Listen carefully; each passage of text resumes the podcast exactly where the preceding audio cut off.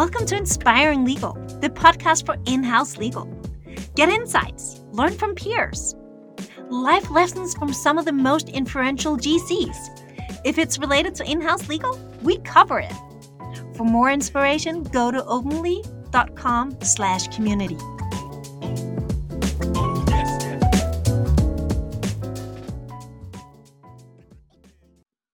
Inspiring Legal is back.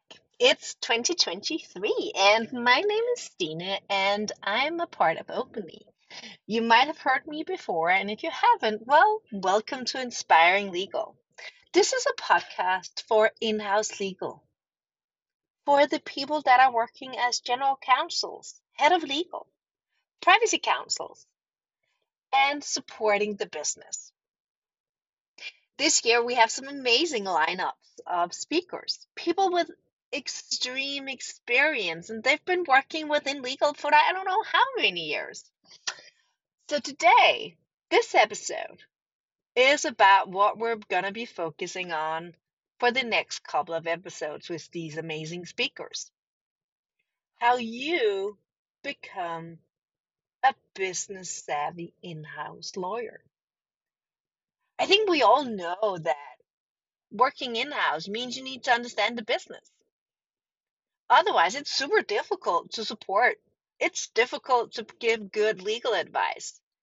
And what's even more difficult is to make a difference. And we all want to make a difference, right? That's why we went into law. This is why we're working with either contracts, privacy, or marketing, as an example supporting the business with complex matters and trying to decipher it in a way where they get it. So, still, I think we can do better. Or at least I know I can do better. It's all about getting on top of your business. So, we will be talking with Zendesk's general counsel, and she's a force. She knows something about supporting a business and being that business savvy lawyer.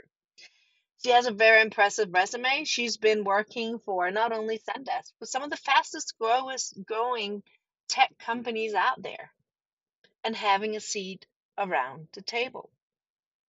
And to get that, you need to understand your business. So, how do you do that? Well, but take a look at what I did myself, and I'll also take maybe a, a few references for some of the speakers that we've had. I started um, my first job out of the law out of the law firm, uh, working at a tech company. I have to say it was quite the experience and a bit of a roller coaster because when you're sitting at the law firms, you know your clients. They're the same as you they are lawyers, or maybe they're like CEOs or CFOs, but as a main rule, you're talking to the same persona. And when you then go out to the business, all of a sudden, you're not talking to lawyers. Well, you might get legal advice sometime from like your external law firm, but you are supporting marketing. You're talking about fast moving people that just want to get things done, or the developers that just want a yes no answer and ideally, yes, preferably if doable. Um, so what you need to think about, and what I did was, how do I communicate? So that was the first one. So becoming that business savvy lawyer, it's about how you communicate, how you speak to people, and show that you're honestly super interested in what they do.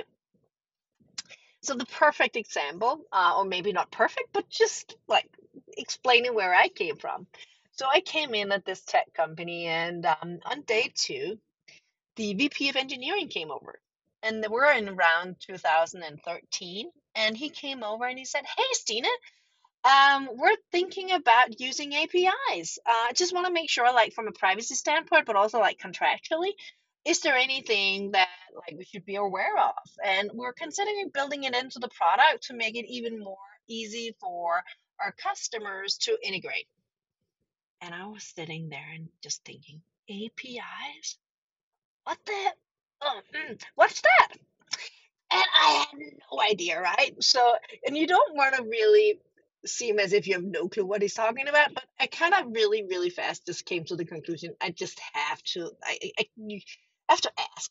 And he just said, okay, mm, what's an API?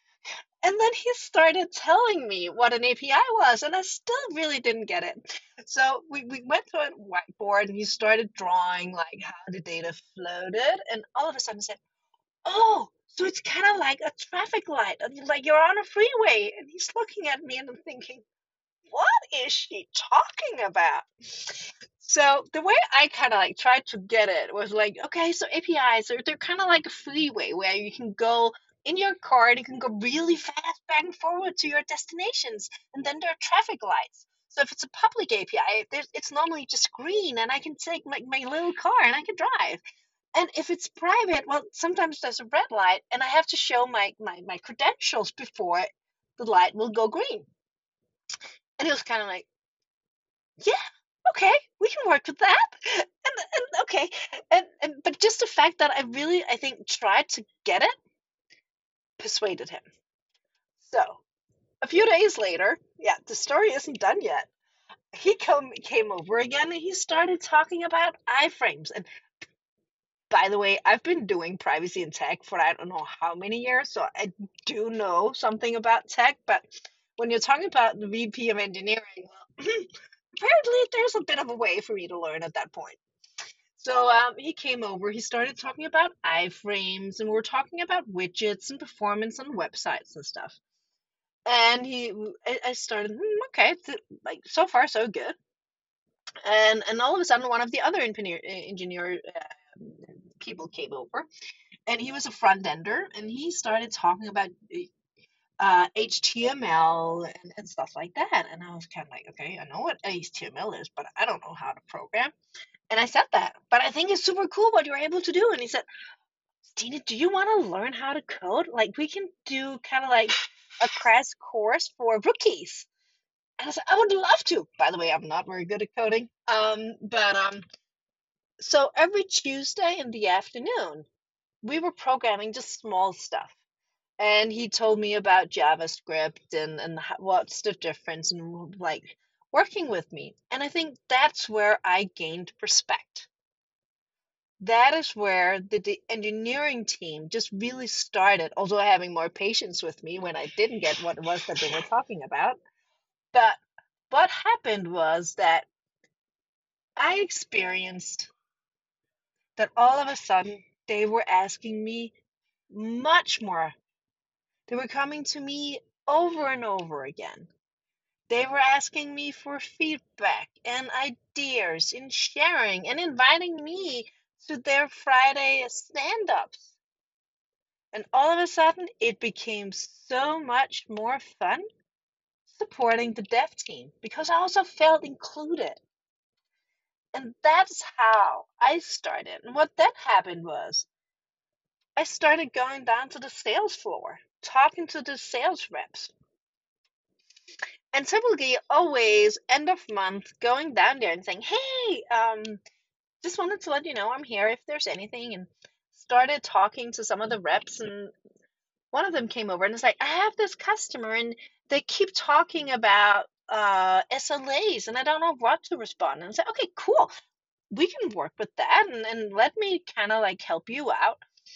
And the um the the uh, CCO uh, CCO the chief commercial officer randomly just passed by and heard me talking and explaining and supporting his team.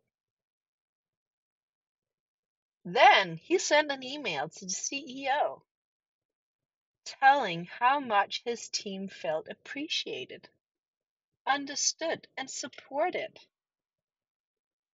Which then meant my CEO came over and said, Hey, Stine, this sales team, they love you. Keep doing what you're doing.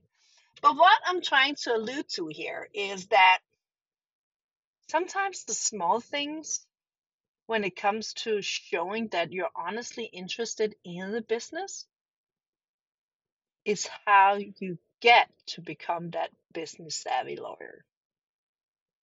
That is how you become the person around the table that they go to, they look for, they are in desperate need of when on vacation, which is a bad thing sometimes. I, I completely get that. Um, but it just shows that you're making a difference. So, what I suggest, and what I also know that Martin, who you will hear from as well from Sandvik, um, super cool guy, is getting out there, understanding your business. And Shanti from Zendesk is all about that too. She's about joining meetings if you're supporting the HR team, being a part of their stand ups. And I can only 100% agree. The next item, of course, becomes time and resources. But often, when you are included very early on, the time you spend being on those stand up meetings means that you're able to support that team much more. So much more fast responses, so much more appreciation. And what it also means is that often you're included in the decision making of where we're going, what we're doing. And five minutes later, who knows? It might be you even coming up with some of the proposals and ideas of what should be the the strategy for the team. Not being the driver, of course, but being that business partner. The true business partner. Having a seat around the table.